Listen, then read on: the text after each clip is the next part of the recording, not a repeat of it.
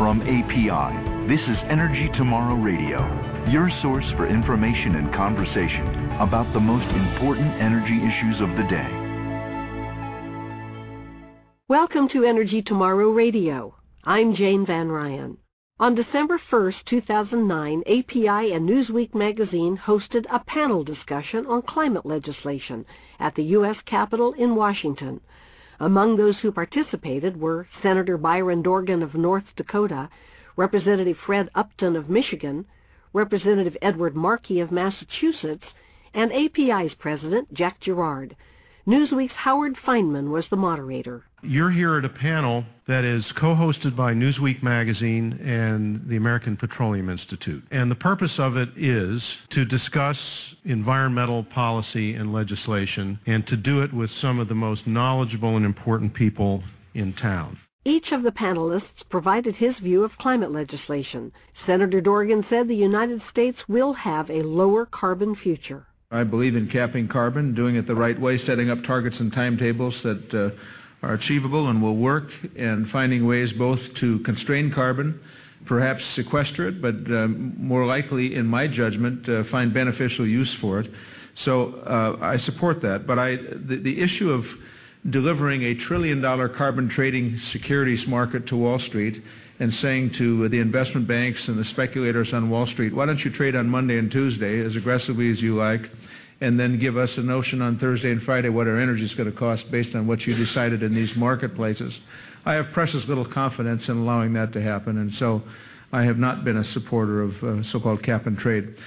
Representative Upton expressed his concern about the potential impact of climate legislation in the Midwest. Michigan, because we use a higher percentage of electricity that comes from coal, 65%. You look at Indiana, about 95% of their electricity comes from coal. Uh, Ohio is about 90, is, is again above 90%. One of my utilities, major utilities in Michigan, Consumers Energy, came out and said that just because of cap and trade, our consumers would see energy costs go up by as much as 40% by the year 2020.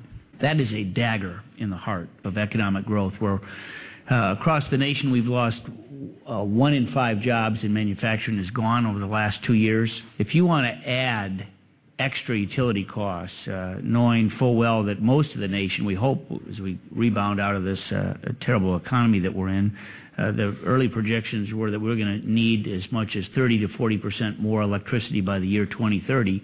You cannot add this extra burden, this extra tax, the extra fee, the extra cost to business if you want to keep those jobs here. They are going to go, and they're going to be gone, and they are not going to come back. Representative Markey defended the Waxman-Markey climate bill passed by the House and compared it to the telecommunications legislation that, as he put it, unleashed the broadband revolution in the 1990s. So, what we're trying to do here is to take the very same approach to this energy marketplace, uh, which is very dependent uh, upon an old strategy uh, and, and, uh, and inject marketplace value. So, what the legislation does is it's science based, uh, it is market oriented, uh, it is consumer focused, and it is basically going to unleash finally a technology revolution.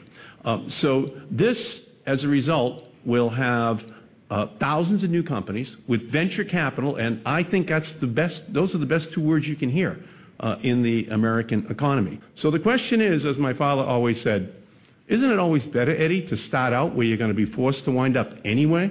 The global trends are quite evident. Okay, what's happening? The auto industry missed this Okay? Other industries have missed this. In telecom, we got ahead of the curve. We created the 2 million new jobs. API's Jack Gerard disagreed with Representative Markey on several points. Chairman identified his bill as market oriented. We believe it's anything but. In fact, that bill has already picked the winners and the losers.